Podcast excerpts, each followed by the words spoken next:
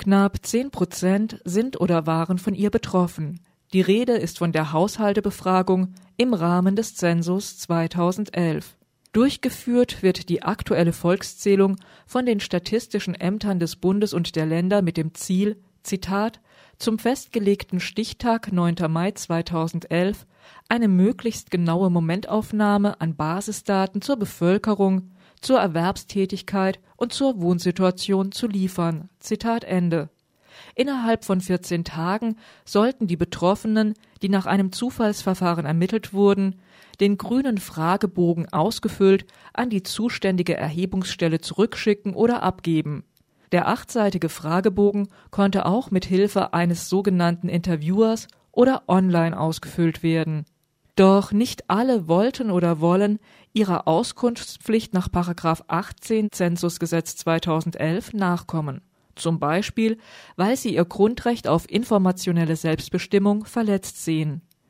Werner Hülsmann vom AK Zensus zu den Möglichkeiten, sich gegen die Haushaltebefragung jetzt noch zu wehren. Es gibt zwei Möglichkeiten. A, ziviler Ungehorsam. Ähm, das heißt, die Sache aussitzen und äh, bis dann irgendwann Zwangsgeldbescheide kommen und äh, diese dann entweder auch aussitzen, äh, was dann allerdings zu, ich sag mal, unangenehmen Konsequenzen führen kann, nämlich Pfändung und ähnlichem, oder aber die Zwangsgelder bezahlen, die können allerdings, das ist dann auch leider so, ähm, dann gesteigert werden. Also die, die Schätzung ist, dass äh, oder auch die Erfahrung ist, dass so die ersten Zwangsgeldbescheide zwischen 250 und 300 Euro sein werden.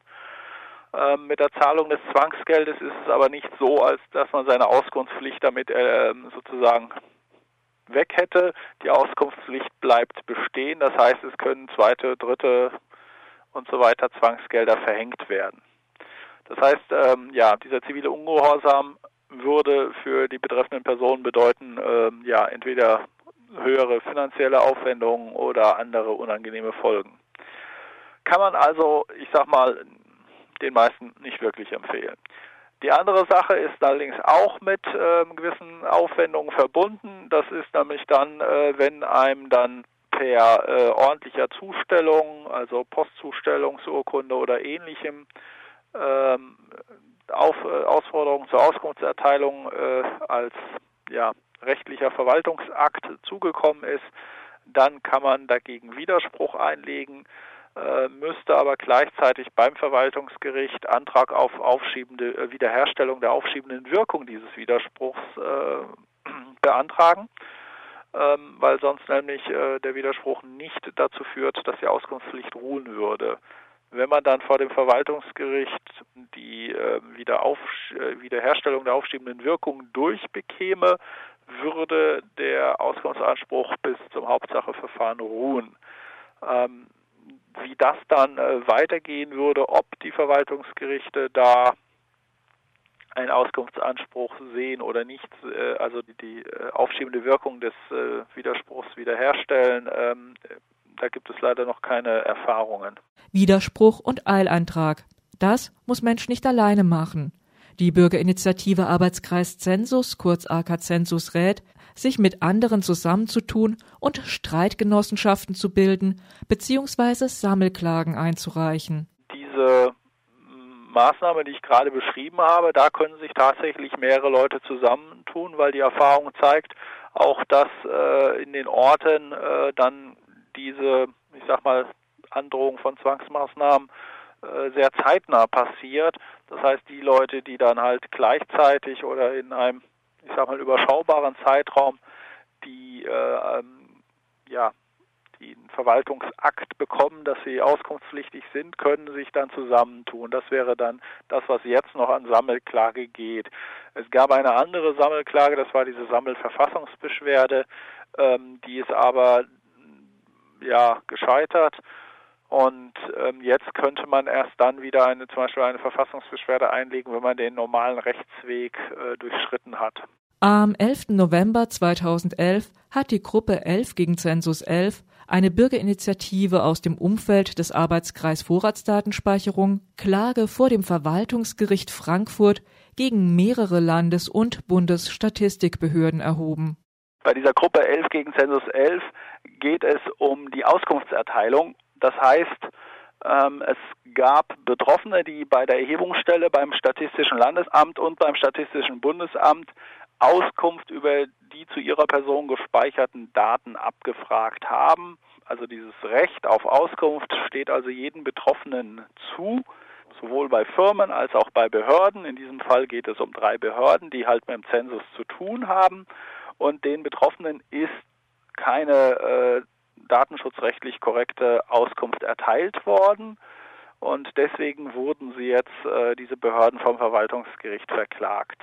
Werner Hülsmann vom AK Zensus kann von zahlreichen Eigentümlichkeiten sowohl in Zusammenhang mit der Gebäude- und Wohnungszählung als auch mit der Haushaltebefragung berichten. Es ist äh, wirklich sehr seltsam mit diesen Fragebögen. Ich habe an Infoständen und aufgrund äh, unserer, äh, ich sag mal, Beschwerdestelle, die der AK Zensus hier eingerichtet hatte, haben wir mitbekommen, dass zum Beispiel bei der äh, Gebäude- und äh, Wohnraumzählung teilweise für ein ein, ein Haus oder also jetzt ein, ein, ein Einfamilienhaus, was ja dann eigentlich nur eine einmal gezählt werden sollte, oder eine Eigentumswohnung äh, locker leicht auch mal vier oder sogar in einem Extremfall hat mir es einer geschildert, glaubhaft, dass er sieben Bögen erhalten hatte mit allen möglichen und unmöglichen äh, äh Schreibkombinationen. Ähm, bei äh, Haushaltsstichproben weiß ich aus eigener Erfahrung, dass es äh, überhaupt kein Thema ist, da äh, obwohl äh, bekannterweise nur zwei Leute im Haushalt wohnen, äh, man eben mal äh, ich glaube vier oder so Bögen oder im Endeffekt äh, also vier oder fünf Bögen bekommt. Ähm, da ist dann äh, schon natürlich klar, dass eine große Anzahl der Bögen nicht wirklich äh, zurücklaufen können, weil, ähm, naja, wenn nur zwei Leute wohnen, man bekommt vier Bögen, dann kann man ja eigentlich nur zwei ausfüllen. Alles andere wäre natürlich auch wieder eine interessante Geschichte, ähm, würde vielleicht die Statistikämter etwas verwirren. Also so nach dem Motto, ähm, wenn ich drei Bögen habe, fülle ich auch drei Bögen aus. Es steht ja irgendwo in dem Schreiben drin, dass alle Bögen auszufüllen seien, ähm, würde aber ähm, die Statistik nicht unbedingt verbessern.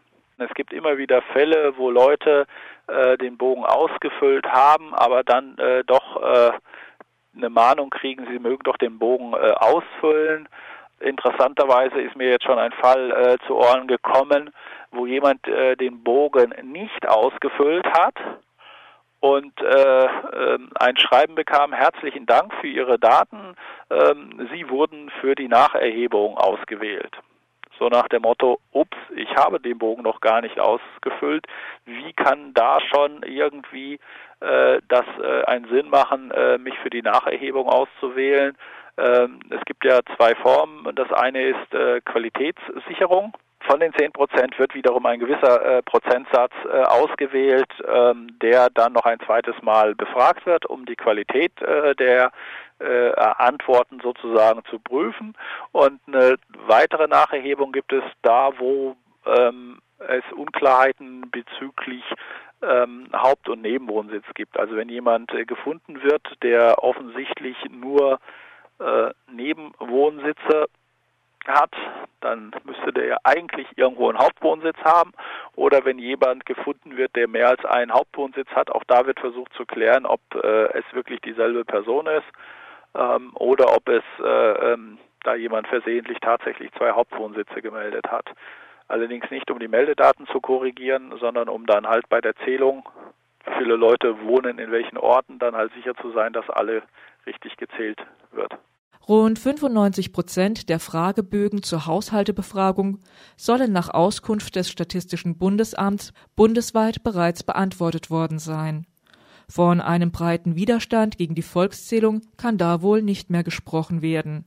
Stellt sich die Frage, wie es mit dem AK-Zensus weitergeht. Der AK-Zensus wird äh, ähm, zwar, ich sag mal, muss man ehrlich sagen, mit etwas verminderter Engagement äh, also oder Aktivitäten, weil ich sag mal öffentlichkeitswirksame Aktionen sind äh, jetzt ja kaum noch möglich. Man kann nur noch darüber berichten, wie eventuelle Gerichtsverfahren ausgehen oder was ist damit, wie sich äh, diese Zwangsgeldandrohungen äh, oder Zwangsgeldverhängungen, wie das äh, weitergeht. Also das werden wir weiter kritisch verfolgen und äh, wir haben natürlich auch vor, ähm, kritisch diese Sache mit dieser Zusammenlegung der IT Strukturen äh, von dem äh, dem Bundesinnenministerium unterstellten Behörden, äh, das uns kritisch also auch zu verfolgen. Also kritische Verfolgung der laufenden Prozesse ist eigentlich so das, was wir jetzt hauptsächlich machen und derzeit auch fast nur noch machen können.